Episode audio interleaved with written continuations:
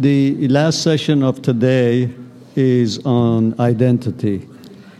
And the uh, participants for that are counterclockwise, no, clockwise. Clockwise, Charles Melman, uh, then it's Joel Whitbrook, I'm sorry, Whitebook. Uh, then it is Anne Vido. Then Hervé Bouchereau. Hervé Bouchereau, you're not on the list. And uh, then it is Jean Michel Rabat, and then Marilia Eisenstein. Uh, uh, Charles. Melman is chairing You the are? group, so he will get it going. Bravo.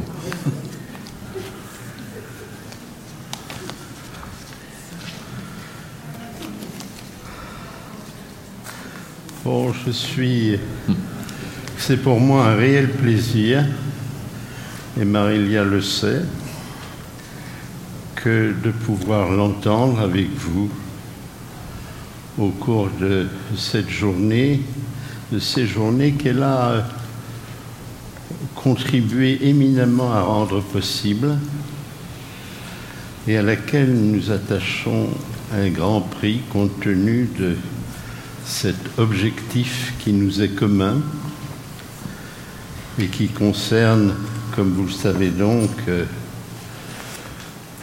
cette volonté qui est engagée maintenant auprès de l'UNESCO pour faire que euh, Freud soit euh, inscrit dans ces registres. Donc, merci à Marilia à tous égards et donc le plaisir maintenant de l'entendre. Merci beaucoup, Charles. I think I will, I would rather speak in English. Uh, so, uh, when I started to tackle the, the question of identity, of course, identity is very linked to the question of education, because to be educated and to get a training in any sense, to be trained, to be educated, means that you need to have a, your own identity. Because if not, then you are not educated, you become a clone. Uh, so, uh, how to tackle the question of identity, I chose three points mainly subjectivity, secondly, what is uh, the capacity, the ability to say no, the ability to rebel, and the ability to think. And the title of my paper is the, the, the very well known sentence by Descartes uh, je, je pense donc je suis. I think there I am. That's identity. Uh, we were speaking of the terrorist attacks. Uh, they, when I started to think about this paper, what came to my mind was a book by a French journalist whose name is uh, Jean Hatzfeld.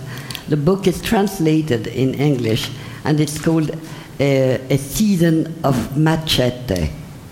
And uh, it's, the book relates, uh, uh, Jean Asfeld was very moved by the massacre of, uh, of the Tutsis in Rwanda.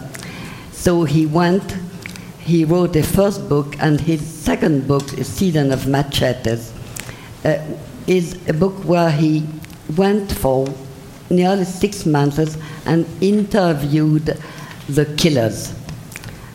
He interviewed those people who were good people, they were peasants, uh, they were not, they had no, absolutely no hostility, but one day they were given orders that they had to kill their neighbors and friends from the morning, nine, half past nine to four o'clock, they had to take machete and to kill. 50,000 Tutsis were killed like that out of a population of 60,000, which is quite amazing. That took place in five weeks. So uh, Jean Hatzfeld went to interview those killers, and he is not a psychoanalyst. He's a very good journalist, and he was struck himself by the fact that the, the discourse was absolutely concrete. There were no emotions, no affects. Uh, and he says uh, uh, a, a language without images, which for an analyst is very interesting because it's what we would call a language which is no more rooted in the drives, and there's no formal regression possible, no images, no representations. Uh, and about uh, from this book, I went, I, I went to it. What came to my mind are two other books. One is Anna Arendt, uh, The Banality of the Evil, where she relates uh, the trial of Eichmann in Jerusalem. And he's also, he's, it's not an emotive discourse. If you see the, the uh, if, if, you see the minutes of the trial, it's quite amazing. Uh, he relates, and he said that he never imagined, and he simply he didn't feel guilty because he didn't want the Shoah to take place, but he was just obeying orders. Uh, from that point, one can think what is exactly there are people who don't want to think and uh, in the previous in the previous panel somebody was we were speaking of the the love or, or the obedience to the leader which is for me it's not really love it is uh, i love him yes but I stop to think because he thinks for me. And not thinking can be comfortable. Sometimes thinking is painful, and not to have to think can be felt as comfortable. And that was is one very crucial question when we think of terrorism, of attacks of any kind, of uh, of those terrible social problems. The third thing is you all know, I imagine, the book of Stanley Milgram. Stanley Milgram is this uh, professor of psychology who did this uh, experiment um, where maybe you, if you don't know it, I, I can. Stop. I think everybody knows the experiment of Milgram, so I won't.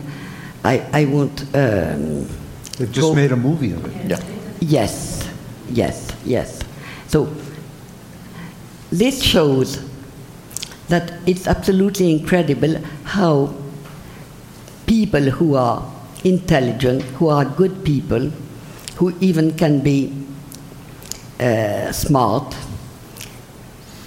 facing authority and even a totally vague authority can obey, that means stop thinking by themselves. They act, they simply act. So that put me to the conclusion, and I will stop at that point, uh, that identity is based on the capacity of continue to think and to want to think and especially that means also the capacity to say no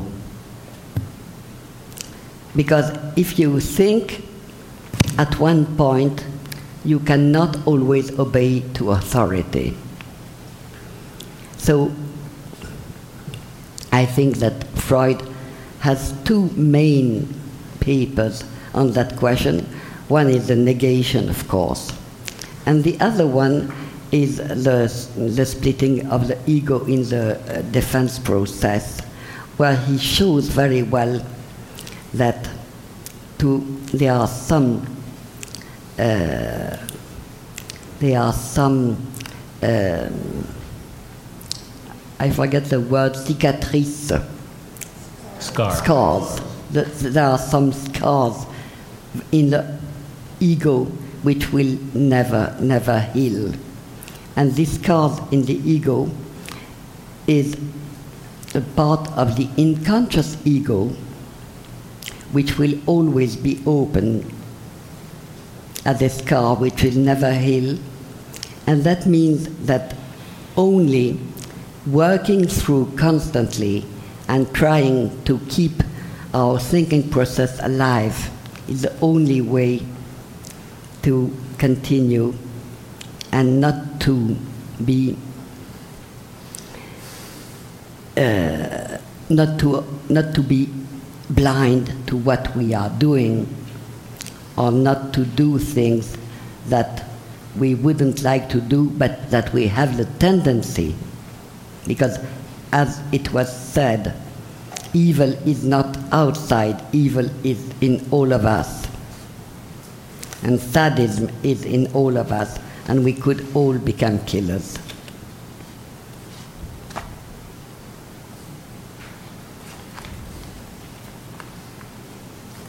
Thank you. Thank you, Marilia. Thanks a lot. Euh, Peut-être, pour essayer de vous répondre, pourrais-je faire remarquer ceci, c'est que nous sommes tous commandés c'est ce que montre, nous montre l'existence de l'inconscient. Nous sommes tous commandés à partir d'un lieu qui est occupé par l'objet de notre fantasme. Ça, c'est le point de vue lacanien. Autrement dit, nos pensées, nos goûts, nos préférences, nos engagements, nos talents ou nos incapacités, nos amours et nos dégoûts, nous ne les choisissons pas. Nous sommes régis, tous commandés.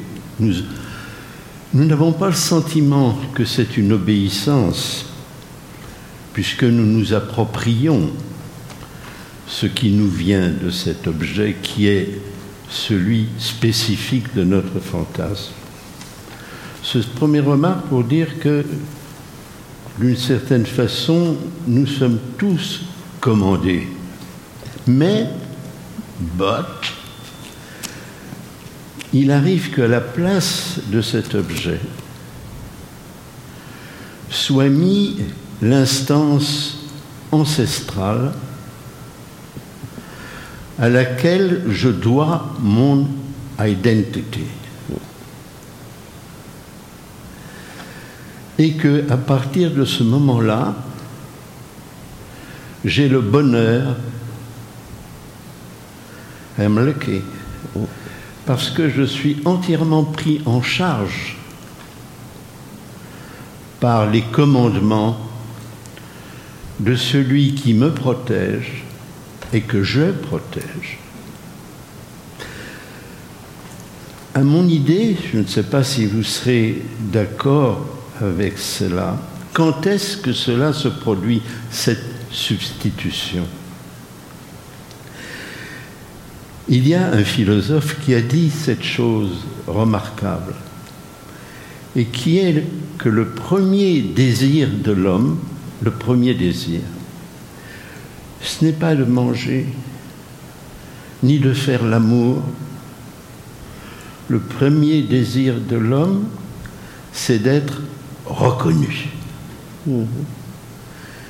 reconnu, tellement chacun de nous a cette incertitude quant à la, quant à la légitimité de soi-même. Le premier désir de l'homme est d'être reconnu. Et s'il se trouve que pour des circonstances historiques données, je suis méconnu dans mon identité et que j'ai le sentiment que le groupe auquel j'appartiens est méconnu et que donc se trouve mis en danger l'ancêtre qui m'a béni et qui me protège, la seule solution pour me faire reconnaître, c'est ce que nous savons, c'est la violence.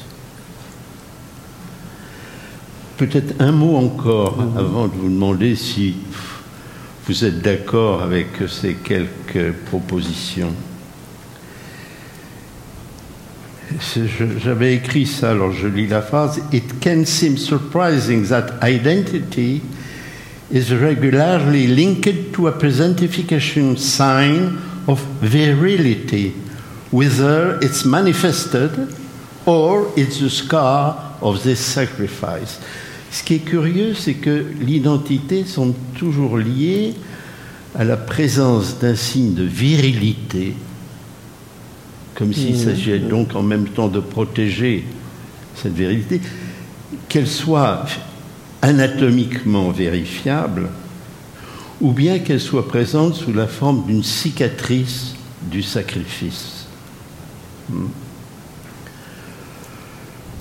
Donc, euh,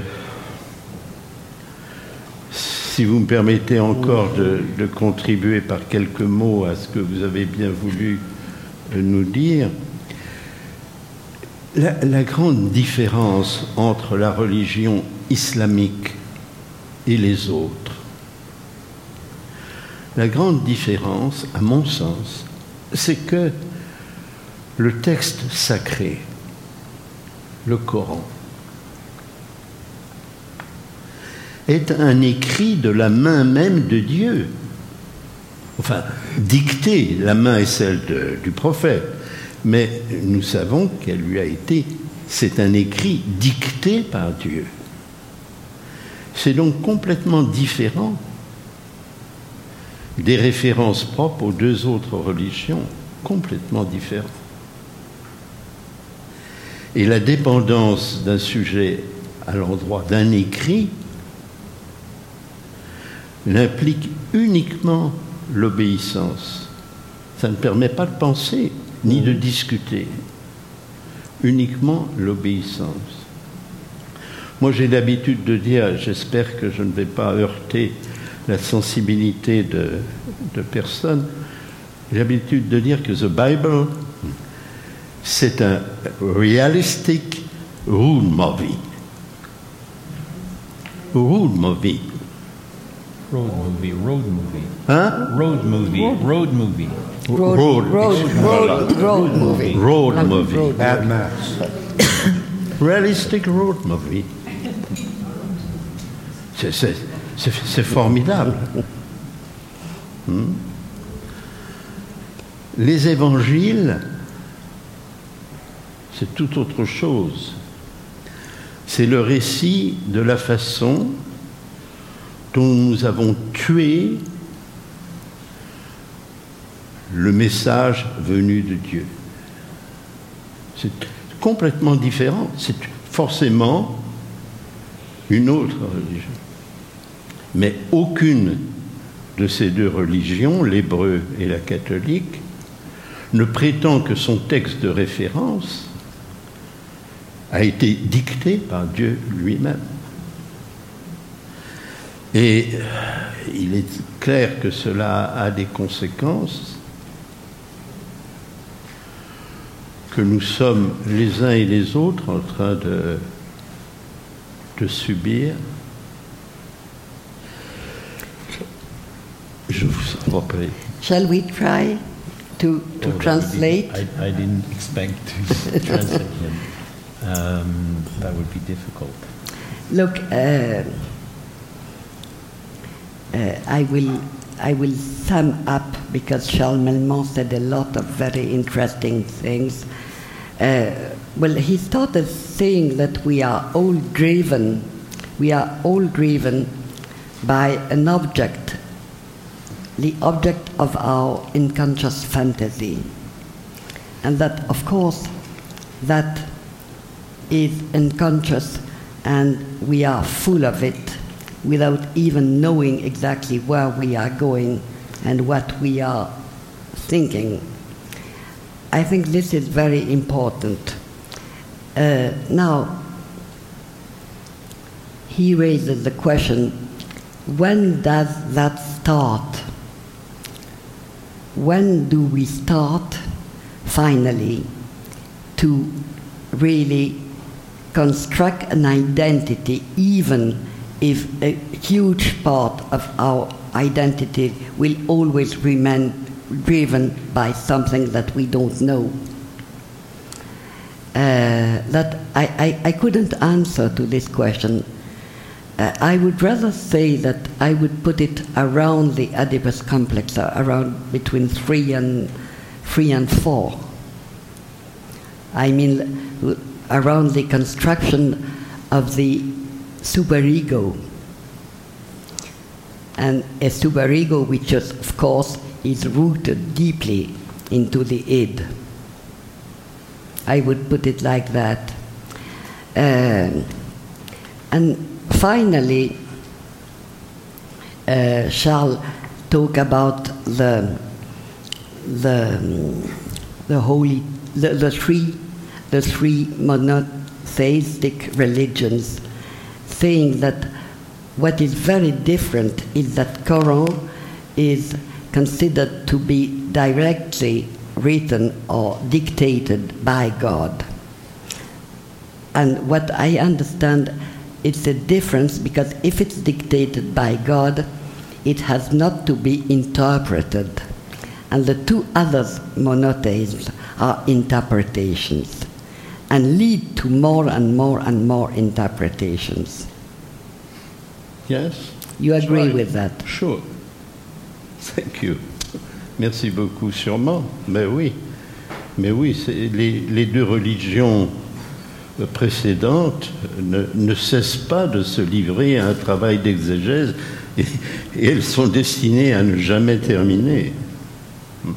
Yes, interpretation which, which will never end because one, one uh, interpretation leads to another one, and so on and so on. Mm. So it's an ongoing work. Uh, I would suggest that we should make a, a distinction between interpretation and critique. Mm. And uh, what I'm going to say, before I have to preface what I'm going to say uh, with a, uh, a statement. I, I in no way want to endorse the whole idea about clash of civilizations or celebrate the West or deny the history of Western imperialism and colonialism. Uh, nevertheless, uh, and I will probably be accused of Islamophobia and Eurocentrism, but nevertheless, what I want to say is this. Uh, you know, I, don't know what it's like in France at this point, uh, but here especially Columbia, where I teach, uh, thinkers who have been influenced by deconstruction and post colonial theorists are constantly making the point that identity isn't unitary. Identity is always heterogeneous, uh, not unified, not solidified, not final. But they fail to uh, apply their point to the West the identity of the West isn't unified either. And uh, as Castoriadis argued, uh, the uh, uh, social formation of the West is made up by two competing projects what he called the project of autonomy and the project of domination. Uh, the latter is the history of imperialism, colonialism, uh, domination of the globe, uh, domination of nature, and so on and so forth. But there is something else that happened in the West uh, which makes critique possible in a way that it isn't in other cultures. Uh, I mean, if you look to the Greeks, for example, and I don't want to celebrate the Greek miracle, but uh, the, uh, an Oxford classicist and uh, philosopher, uh, Lloyd, G.E.R. Lloyd, has done extensive research, comparative research between Greek science, Chinese science, and Indian science. And he is intimately familiar with all the texts, and sometimes it makes it impossible to read. But I mean, he's, uh, he's no dilettante, that's what I'm trying to say. And his question is why did inquiry go further in Greece than it did in either of these other places?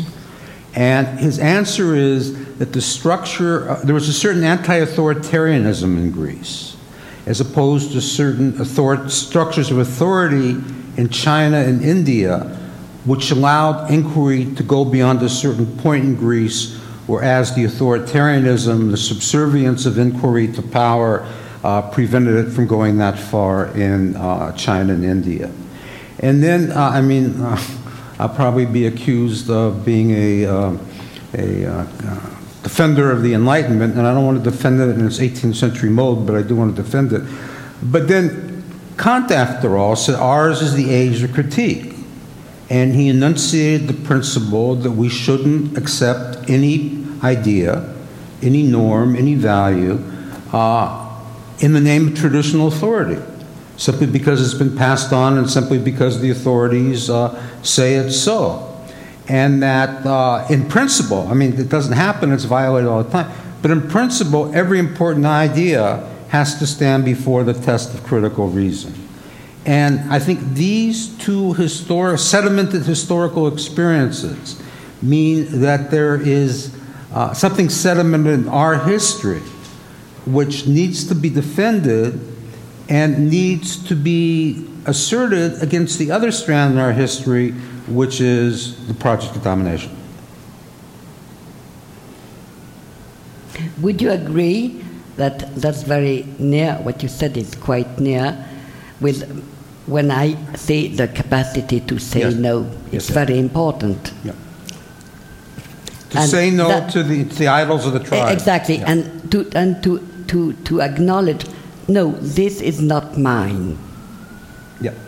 I don't feel this, and I don't want to feel it.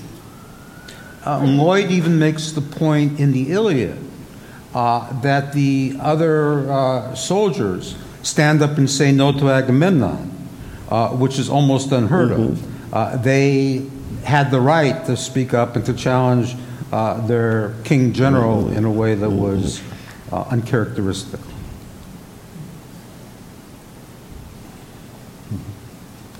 Also, uh, something you said uh, in one of the earlier panels, uh, that uh, we see the death drive in thinking because the capacity to say no and separate is yes, yes.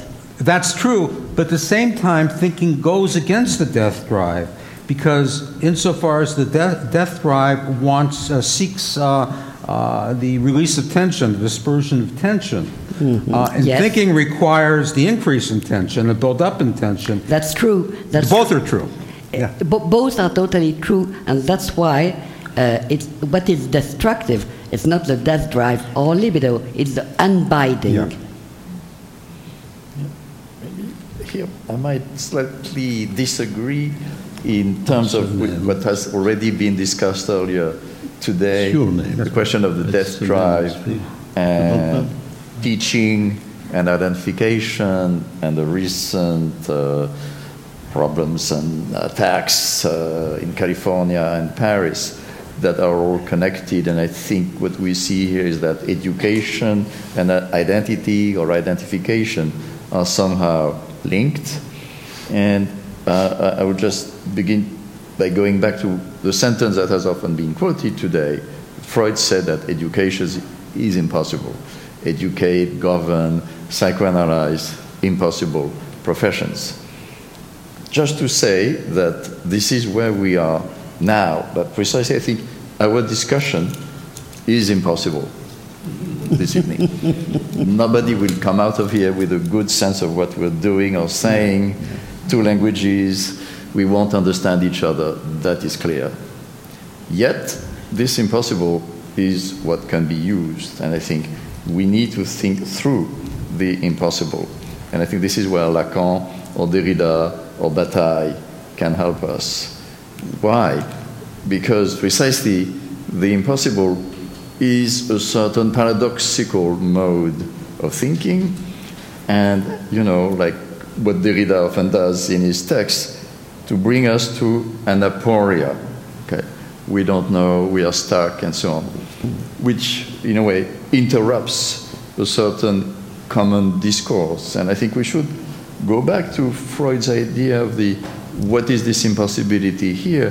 How is it connected with the task of educating? Is it possible to educate while it is impossible to do so normally? On the other hand, we have the question, and you, you started by quoting Descartes, right? Uh, I think, therefore I am. Uh, Lacan, as we know, rephrased it as I think, colon, quote, therefore I am. Mm-hmm. Okay? We can think it like I think, therefore I am. or I think, therefore I am, like a whole mm-hmm. phrase. Uh, what I mean is that in terms of the institutions that have to do with identification or education, we can think of the two parallel institutions that have been so operative in France recently. On the one hand, let's say high schools, universities, and elite institutions, and on the other hand, the jails, where most of the radical militants have learned to identify with an ideal, uh, which I think is also why we, we had that question earlier why are we maybe more moved by the Rue de la Roquette and Bataclan attacks in Paris than an airplane or Beirut and so on. Why is it? It's because it's just normal kids having fun, and in a sense, what we all aspire to that our children can go out on a cafe at night and enjoy life. And so that looks like very different from Rue des Rosiers 20 years ago when the Goldenberg was attacked. Okay, you religion, ethnicity, and so on.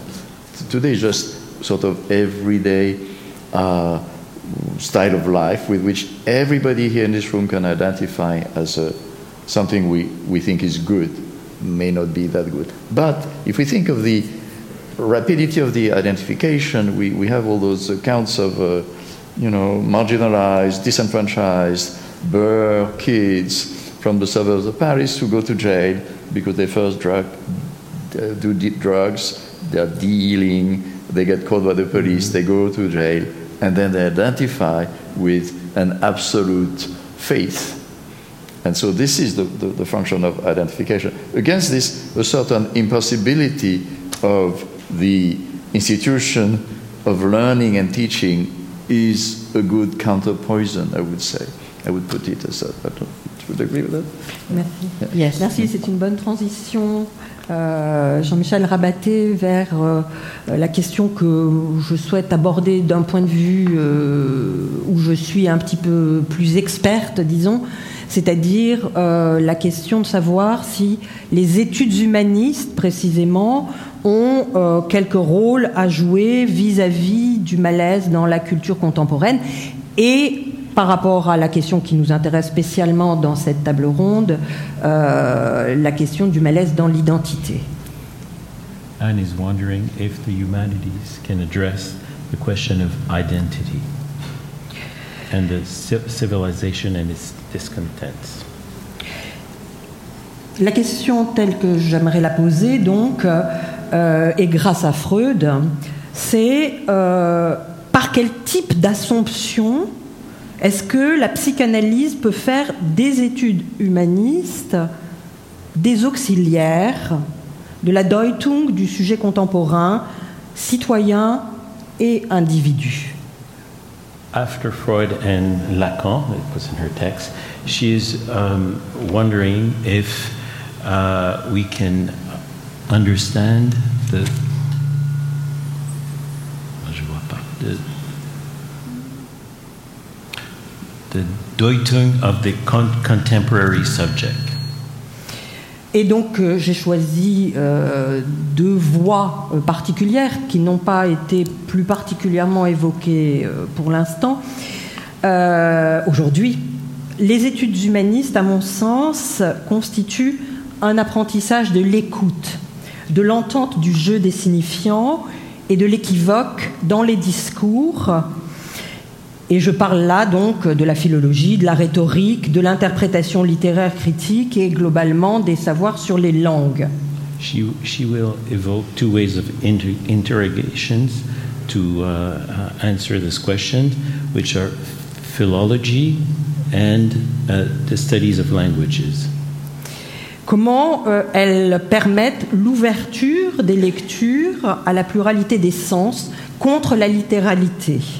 How do they enable the plural, plurality of interpretation against literality?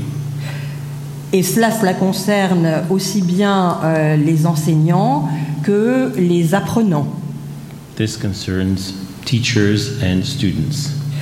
En second lieu, euh, et je- j'essaierai de montrer sur un exemple particulier, euh, la littérature, la philosophie, l'histoire, en tant que savoir sur les passions, se prête à la connaissance des modes d'identification et de leur actualité. On uh, a second term, she will um, interrogate the humanistic study, which, which um, uh, are philology, rhetorics, interpretation, which open to the plurality of um, the unconscious meaning. Alors, je suis tombée, j'allais dire par hasard, mais ça ne veut rien dire ici. Je suis tombée par hasard euh, en mai sur l'autobiographie. En fait, c'est le second volume de cette autobiographie euh, d'une jeune femme euh, qui s'appelle Mélanie Georgiades et qui a été une rappeuse célèbre en France et pas seulement en France. Euh, son autobiographie, elle l'a intitulée euh, Mélanie française et musulmane.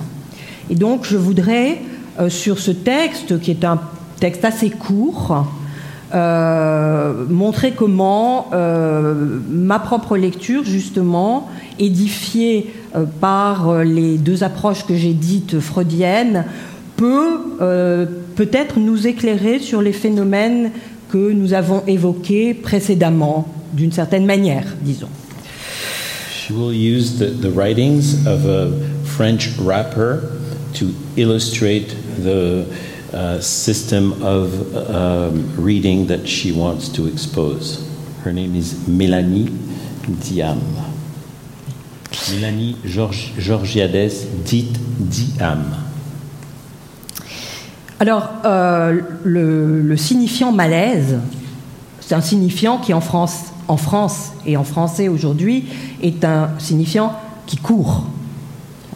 Et en particulier, bon, je ne vais pas reprendre les, citations que j'ai amenées dans mon texte, mais vous les lirez. euh, on dit, euh, c'est un syntagme permanent, malaise des banlieues. Bon, c'est dans le parler journalistique ce qui revient. Et donc, ce qui m'a intéressé précisément dans ce texte, c'est que la jeune femme, qui a aujourd'hui 34 ans, parle d'elle-même comme d'une petite banlieusarde. The signifier um, discontent uh, runs in the contemporary zeitgeist, and what interests her is to um, the fact that she calls herself a suburbanite. Si elle choisit le rap, ce n'est pas tout à fait un hasard. Elle dit euh, qu'elle commence à rapper et elle l'écrit avec deux R en français. Euh, rapper, c'est homonyme d'un autre verbe qui est le verbe rapper, R-A, accent circonflexe, P-E-R, qui dit quelque chose de rugueux, quelque chose qui accroche, quelque chose qui ne glisse pas. Uh, in French, uh, râper with uh, two, two R's means uh, to be um, abrasive. Donc c'est un signifiant qui dit d'emblée le malaise.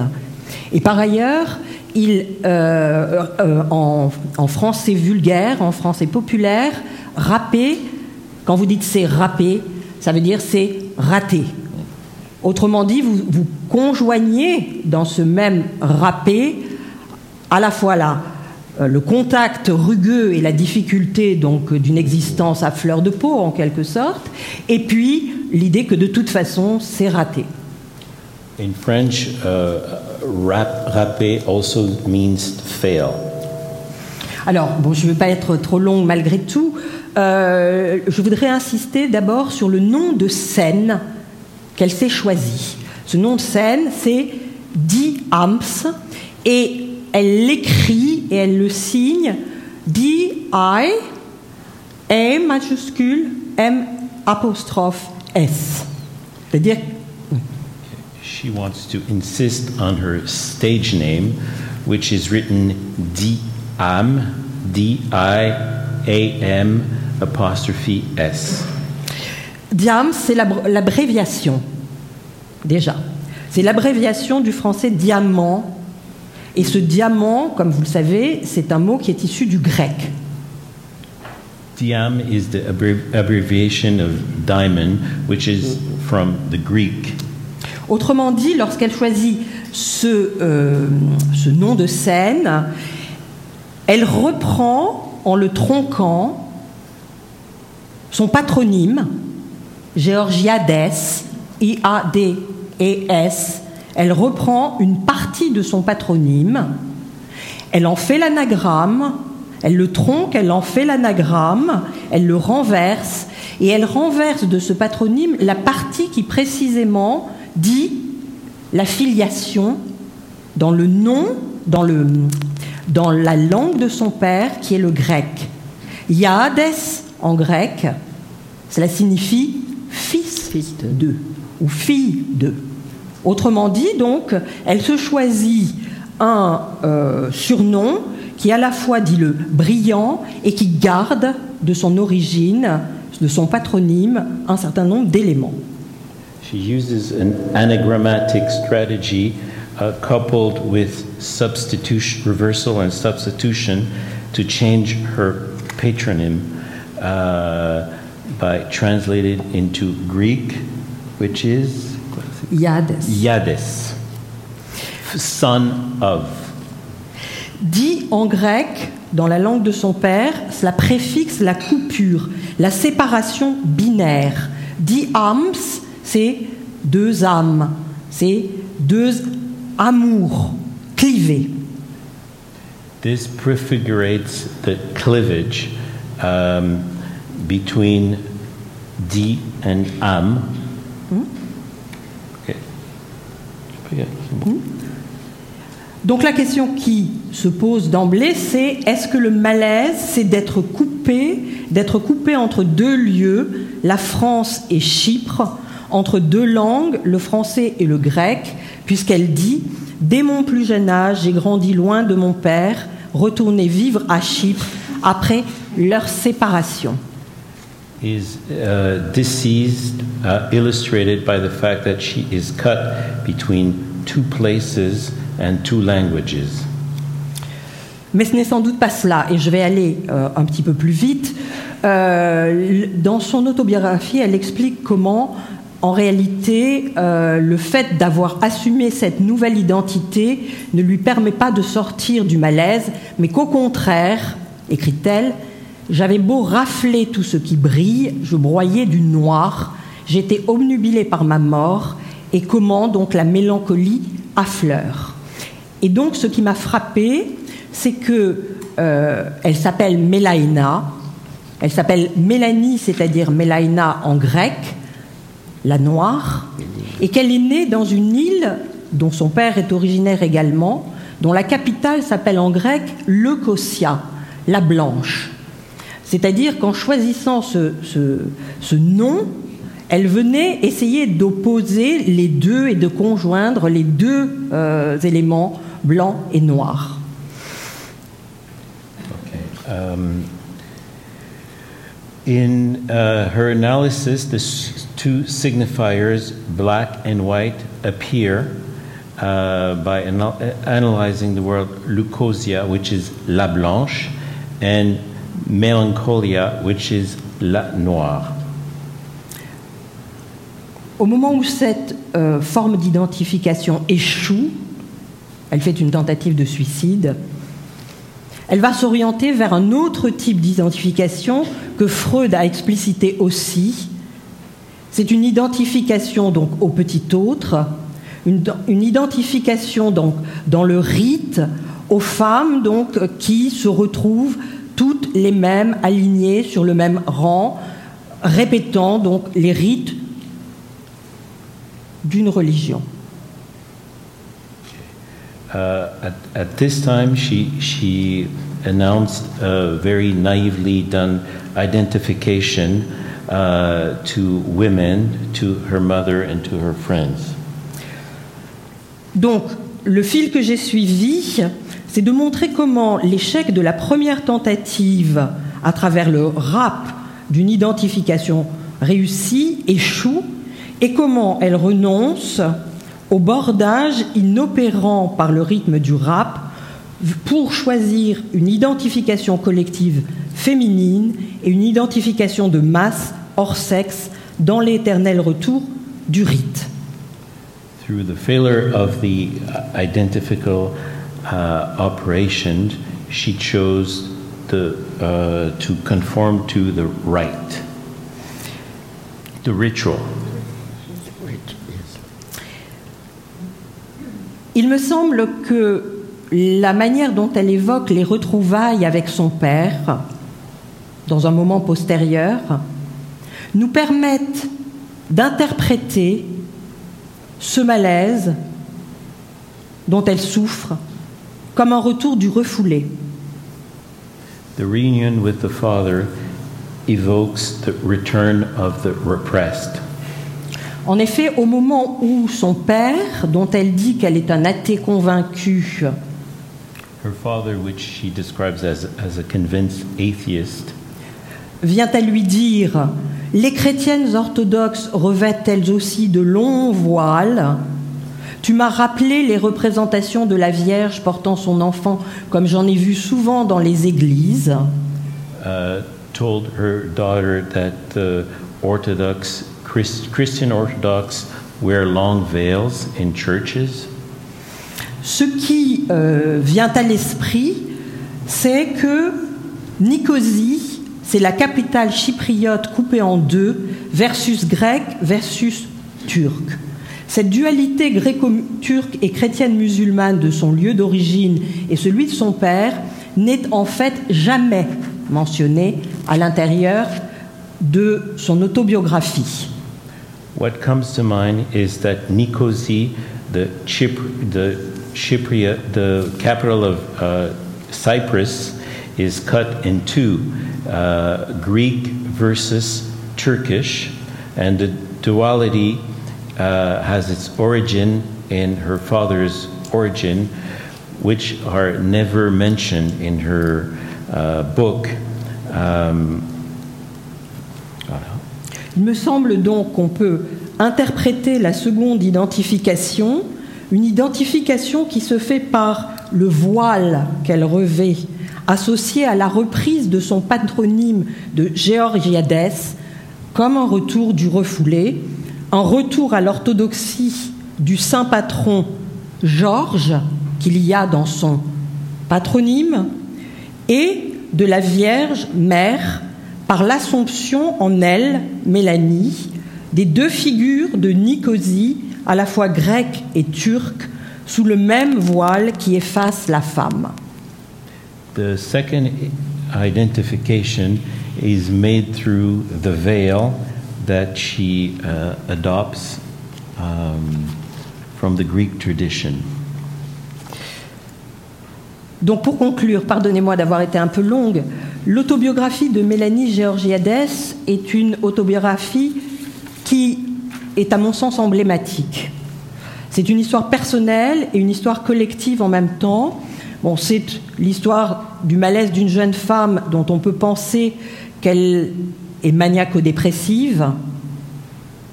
on peut le voir dans différents aspects de, ce qu'elle dit, mais c'est en même temps aussi un trajet représentatif du groupe de celles qu'elle désigne comme jeunes filles de banlieue.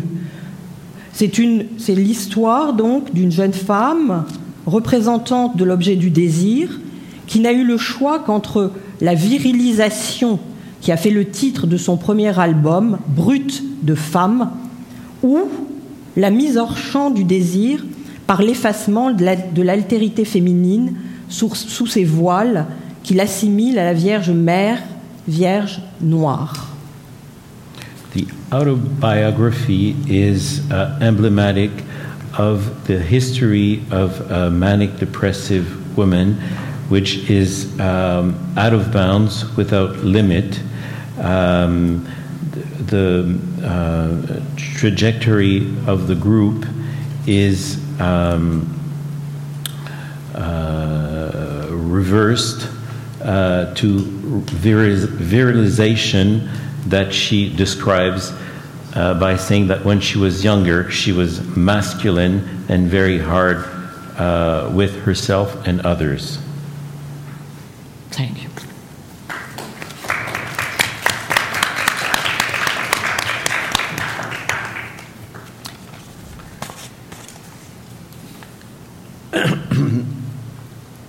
Merci Anne, dont je crois utile de vous dire que Anne est donc euh, professeure à l'université, qu'elle est euh, spécialiste du poète latin Ovide et dont elle est la traductrice en langue française. Euh, je voudrais me servir de votre pour évoquer la question, et après celui de Marilia, de la question de l'identification pour les femmes. Puisque selon notre vieille habitude, nous parlons toujours de l'homme et nous avons tendance à oublier que, etc., etc. La question de l'identification pour une femme est assurément euh, très euh, particulière puisque, je vais le dire comme ça, au risque de provoquer vos réactions, une femme par destination est capable d'adopter toutes les identités.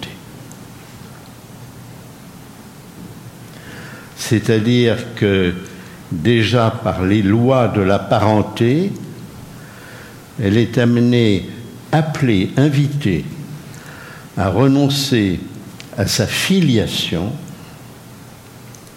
puisqu'elle va en quelque sorte apporter à un autre groupe que le sien cet élément fondamental que constitue la fécondité et la reproduction.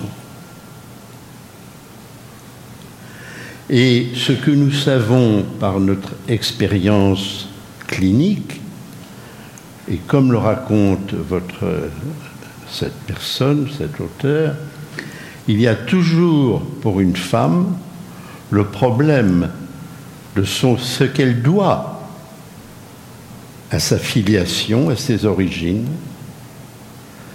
et à ce qu'elle doit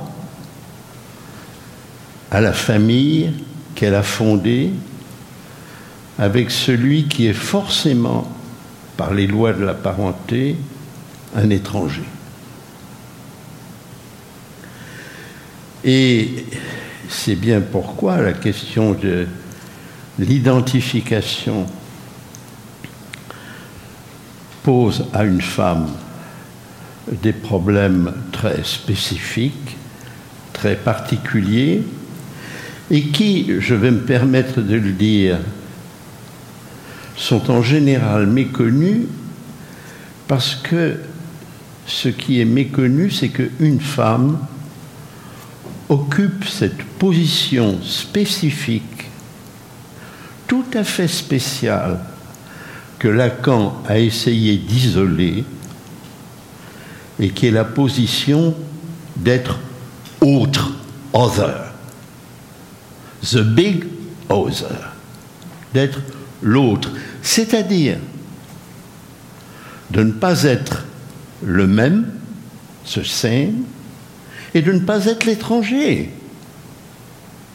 Elle est ni le même, ni l'étranger, mais elle est l'autre, l'autre, et l'autre n'a pas d'identité nationale, ni familiale, c'est l'autre.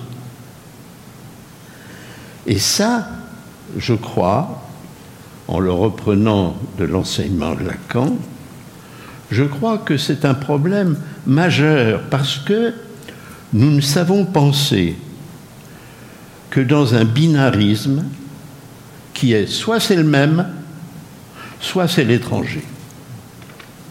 Ou le même ou l'étranger.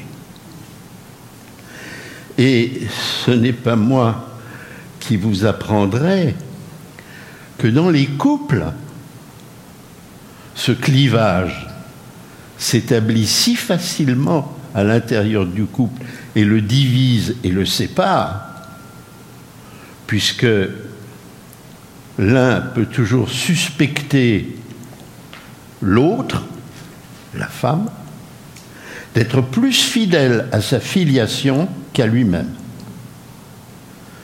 Et comme nous le savons, c'est aussi de la clinique. Le problème est souvent très vif en ce qui concerne la filiation des enfants. De quel côté ils, à quel côté ils vont appartenir? Hmm. Seule une femme, à mon sens, peut avoir l'idée heureuse de ce que c'est que l'universalité. Autrement dit, de ce qui est détachable de cette partialisation que constitue l'organisation des familles ou des nations.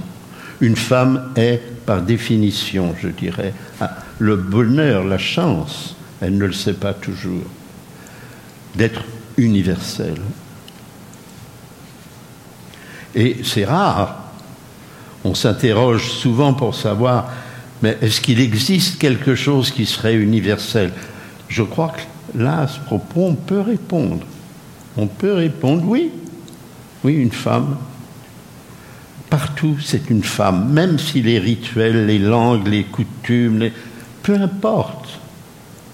Mais sa place, je dirais, est toujours la même. Et je crois qu'il n'est pas indifférent de la reconnaître comme telle, et je trouve que les contributions de Marilia et maintenant de la vôtre l'illustrent assez bien. Quel est le problème des suburbs, des banlieues? Le problème aujourd'hui des banlieues en France, c'est de savoir si elles sont devenues étrangères ou si elles sont encore autres. Une banlieue, c'est ce qui est à la périphérie de la ville, autour. Est-ce qu'elles sont autres, c'est-à-dire différentes de ceux qui sont urbains, mais néanmoins liées à ce qui est urbain, ou bien est-ce qu'elles sont devenues étrangères? Et comme on dit, échappent aux lois de la République. On dit ça en France, les banlieues échappent aux lois de la République, n'est-ce pas? Maintenant, je me permets aussi de me servir de ce que vous avez bien voulu apporter pour faire une autre remarque qui, je crois, est également phénoménologique. Il existe en France, peut-être aux États-Unis aussi, des supporters de clubs de football. Vous avez cela aux États-Unis? Yes. Pas football, mais d'autres sports. Soccer. Soccer. Soccer. Non, non, Soccer. Rugby. Rugby. euh, Ok. American football, euh, baseball. C'est un, c'est un phénomène très étrange. Pourquoi? Parce que ce sont des bandes de jeunes, comme tous les jeunes, et qui s'organisent de façon purement artificielle leur identité par leur élection d'un club et pas de l'autre. Et ces supporters sont capables de faire la guerre aux supporters de l'autre club. Et en France, il y a eu des morts.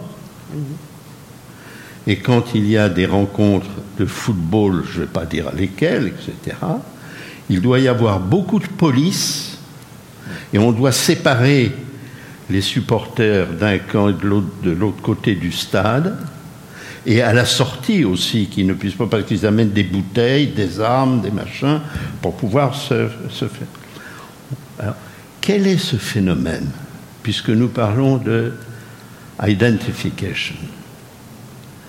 Quel est ce phénomène qui fait que des jeunes, on va dire normaux, ils sont normaux. Comment se fait-il que ces jeunes puissent ainsi s'engager dans une identification très forte, puisqu'elle aboutit à une sorte de patriotisme, est devenu ennemi de l'étranger? À, mon, sens, cela n'est possible que parce que Freud est ignoré par la culture. Je veux dire que dans la mesure où notre culture refoule ce que Freud a apporté sur les problèmes d'identification, il est normal que nous ayons ce genre de phénomène. Et lorsque nous évoquons forcément les meurtres de Paris ou de San Bernardino. Ce sont les effets directs, à mon sens, du fait que la culture n'a pas intégré ce que Freud a apporté sur ces questions. Le docteur Nercissian, ce matin ou tout à l'heure, tout à l'heure, nous a rappelé que Freud était un homme de cabinet. Il travaillait avec ses patients. Et que ses œuvres comme Psychologie collective et Analyse du moi, ou L'avenir d'une religion, ou Totem et tabou, ou Moïse et le monothéisme, c'étaient des excursions, des voyages ailleurs, et que rien ne l'autorisait à faire ces voyages, ces excursions. Freud a écrit Psychologie collective et analyse du moi en 1925, c'est-à-dire au moment où en Allemagne apparaissaient les premiers signes du nazisme. Il a écrit Moïse et le monothéisme, qui est un ouvrage formidable, pour essayer de montrer que le leader d'une communauté occupait toujours la position autre, qu'on ne pouvait pas le faire entrer dans le même ensemble que celui de la communauté, que le lien qui nous unissait à lui pouvait être celui de la religion, puisque religion, ça veut dire lien sacré, mais que le leader nous restait forcément étrange, pas, pas étranger. Dans Moïse et le monothéisme, il est étranger. Mais ce que Freud voulait souligner, c'est qu'il était autre. Et il avait l'idée. Le manuscrit était dans son tiroir en 1935. Et il l'a gardé jusqu'en 1939. Et quelques mois avant de mourir, il l'a publié. Est-ce qu'il avait le droit de le faire? Est-ce que c'était légitime qu'un homme de cabinet se livre à ces excursions moi je me permettrais de faire remarquer, et je termine là-dessus ces quelques remarques un peu longues. Alors je peux les arrêter tout de suite, je n'ai aucune raison d'insister. Alors, quelles seraient, quelles seraient vos, vos remarques à vous? Si, je peux juste euh, revenir vers la présentation que vous trouverez dans les handouts, ce qui m'a intéressé, c'est ce dialogue entre Freud et Vierek, qui est un, un auteur très connu à l'époque, qui est devenu un nazi américain et qui interviewait Freud en 1926 et qui était très choqué de voir que Freud disait, vu l'antisémitisme en Autriche et en Allemagne, je ne me dis plus allemand, mais juif. Et Vierek, this is disappointing. Very disappointing.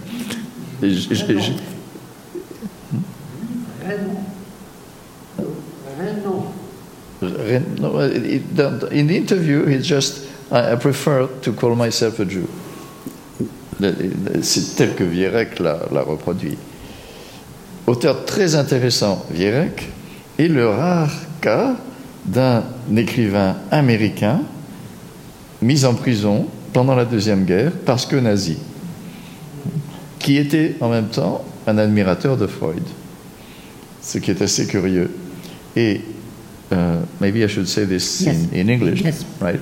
That Freud was interviewed by this proto-Nazi writer, very famous then, who had been born in Germany, wrote in English, Vierek, interviewed everybody at that time, and he, when Freud said, "Look, I want to call myself a Jew, not a German," Vierek, oh, I was hoping, Vierek said that you were more a universalist, but I can understand the anger of Freud, indeed, certain things happened and so on.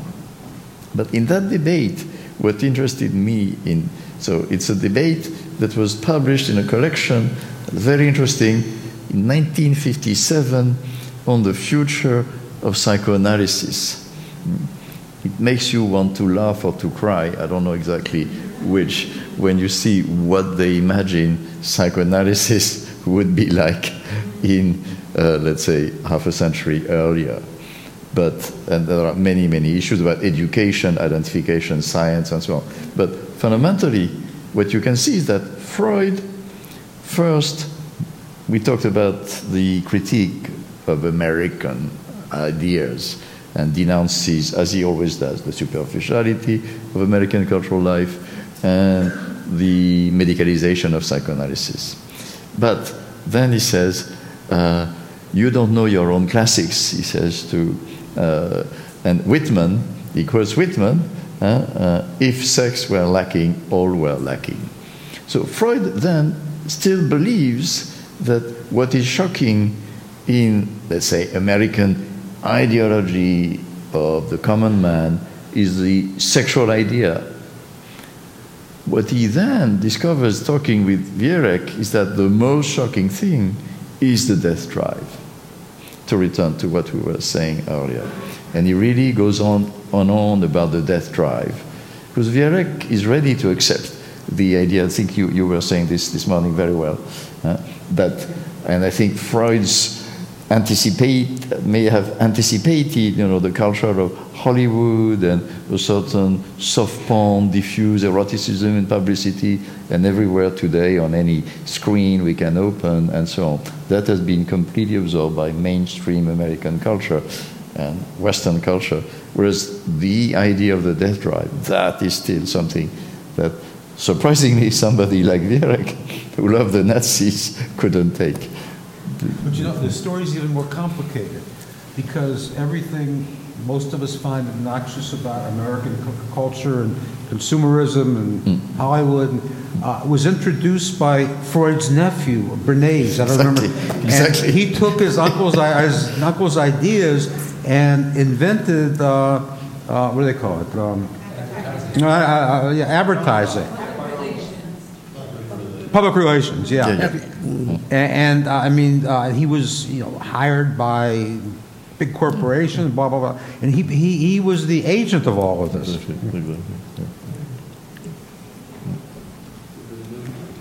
But I think, it, it, it, so to, to conclude maybe on this, and something that I owe to Charles Melman, because I can say that I started learning about Lacan in a seminar you taught in Paris in 1969, so that's a long time ago, uh, at the École Normale Supérieure.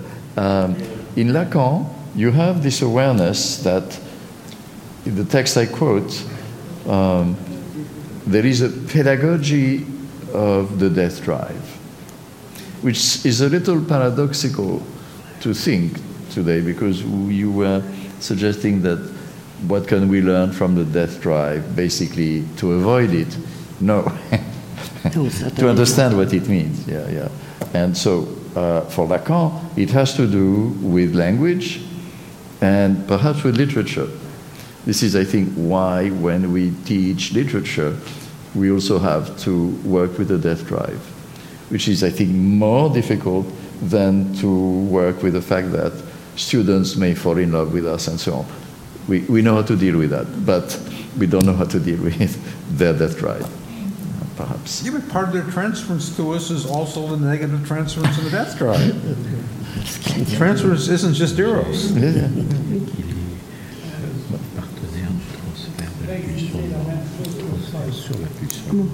Can you go to the microphone, please?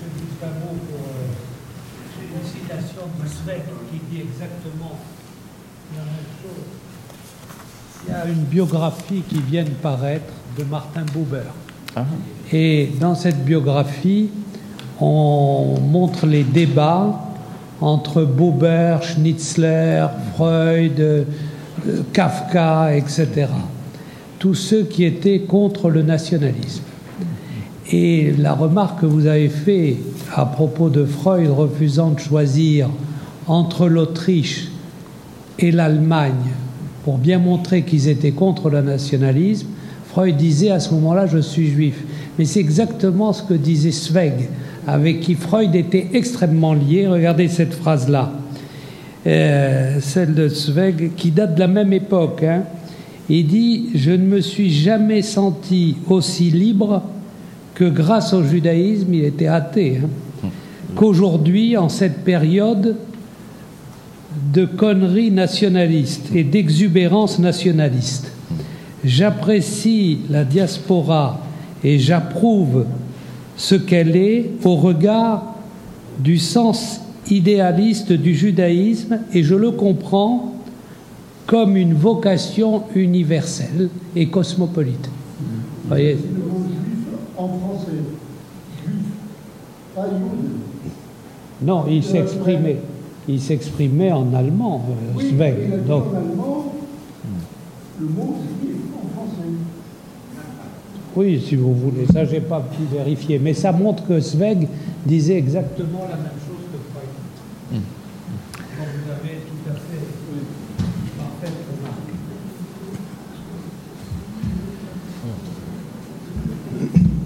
this is to Maria. Um, yeah, the um, identity is based on the capacity to say no. Philosophically, I totally agree with you. But from a psychoanalytical point of view, I'm not sure that identity exists as such. It's like the baby for Winnicott. You see, it does not exist as such. Uh, Freud thought of identity as a social relationship. Uh, identity was social and um, you referred to the Rwandan genocide. There is another book which I recommend, Scott Strauss, who analyzed different villages, different regions, mm. and uh, arrived at the conclusion that the same type of people sometimes did resist, other participate in the killing. In other words, the environment and the political environment was decisive in the commitment of the crimes. So the question is what does it mean, identity, as such? I agree, thank you. Uh, I don't think identity is, is one entity. Identity is a long and fluctuant process which has to do with recognition by the other two. You, you, are, you have your identity, but you are also identified by the, the look of the other. But, but perhaps, perhaps if I can add something to your, to your remark, what Uh, Charles Melman was discussing with the example of the supporters is a little more than identity.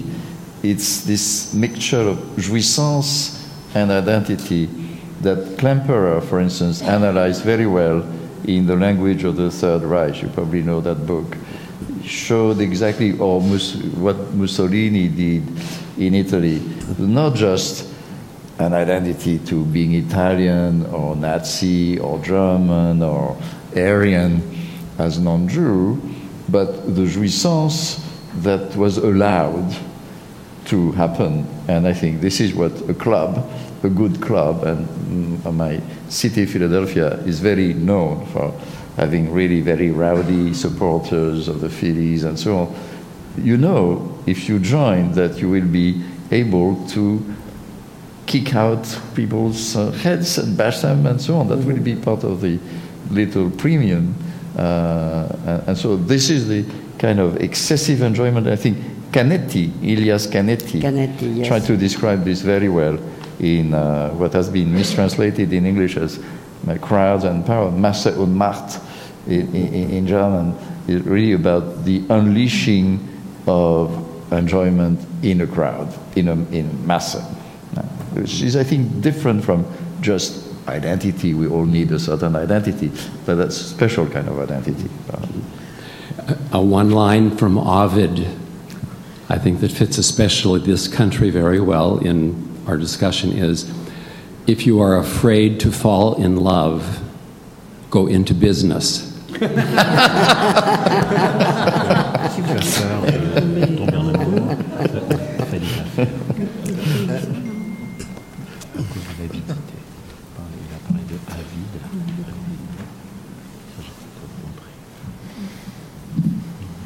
Oui, c'est pour reprendre Diams, parce que c'est quand même une histoire formidable. Mais juste une remarque à ce qui a été dit, Madame Bidot, combien euh, Diams était aimée du public, et c'est ce qu'elle a refusé. Elle ne voulait plus de cet amour, d'après ce qu'elle dit. Mais ça lui est revenu parce que le jour où son bouquin est paru, elle a eu du succès, du fait qu'elle avait eu ce succès par le rap.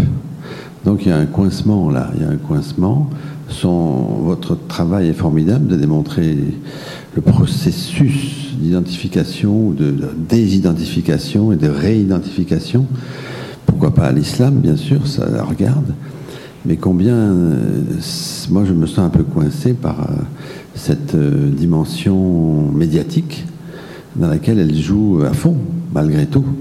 Une fois très active par le rap, une fois très passive dans l'islam. Bon, elle s'est retirée des, vidéos, tout ça, enfin, du public, mais j'aimerais bien savoir ce que vous en pensez. Puis, autre question que je voudrais poser à Charles Melman, c'est l'universel du féminin. Et ce qui a été dit sur le juif, ça pourrait être aussi appliqué. Une femme juive, elle est deux fois universelle, quoi. Hein. J'aimerais savoir ce qu'elles en pensent. The Jewish princess. Merci, merci Jean-Jacques pour votre question. Euh, elle a écrit deux, deux, éléments autobiographiques, deux textes autobiographiques. Le premier, je ne sais pas s'il a eu du succès. En revanche, je suis certaine, parce que je l'ai lu tout récemment, que le second a fait un flop, celui dont je parle là ce soir. Euh, bon, pour autant, il, il, est clair à la lecture de son texte, euh, comment dire, c'est un texte très naïf c'est un texte très naïf. Enfin, je, lui, fais, je lui fais, disons, le, crédit d'être un texte très naïf, et où précisément elle oblitère euh, la différence dans laquelle elle se situe du fait de la fortune qu'elle a amassée en, en rappant. Et, de sa position très particulière, parce qu'elle parle de la facilité qu'elle a eue à divorcer, euh, alors même qu'elle les voilait, etc. Alors bon, qu'il me semble que ça paraîtrait peut-être un peu plus difficile à, euh, à, une femme à X ou Y euh, qui porterait les mêmes atours à l'heure actuelle. Donc, bon, dans ce récit, il y a une dimension à mon avis très honnête et en même temps un certain aveuglement sur, euh, sur ce qu'elle est véritablement. Bon, voilà. Donc je ne sais pas si ça répond, Jean-Jacques, à votre question. Avant de demander à Marilia si elle veut bien conclure cet euh, après-midi, je voudrais juste faire le rappel suivant. Le rappel suivant, pardon. C'est que euh, il y a aujourd'hui en France d'importantes élections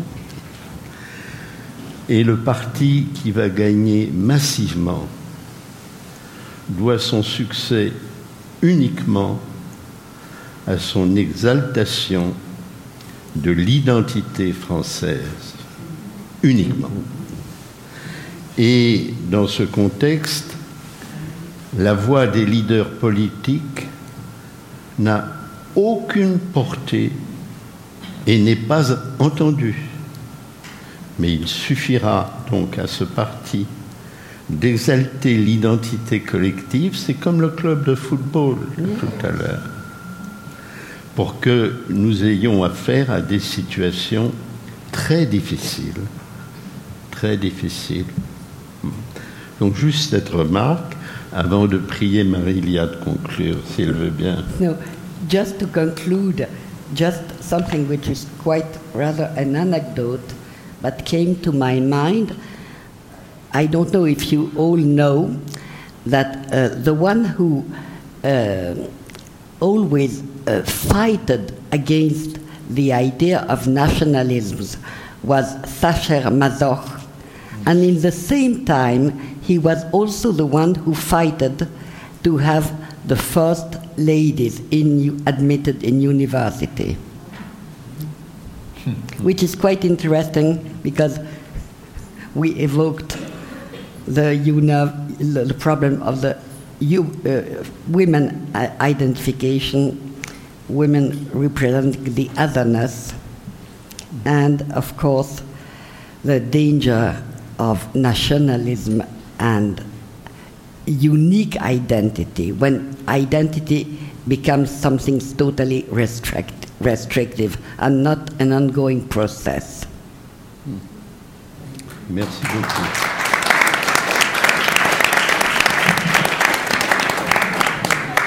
Thank you all for coming. Tomorrow morning, the meeting will start at 10 o'clock. At 10, okay. Merci Hervé, j'étais un peu... non, mais ça va. Mais c'est bien parce que tu as, tu as, tu as simplifié aussi, parce que j'ai un peu dérapé sur... Merci.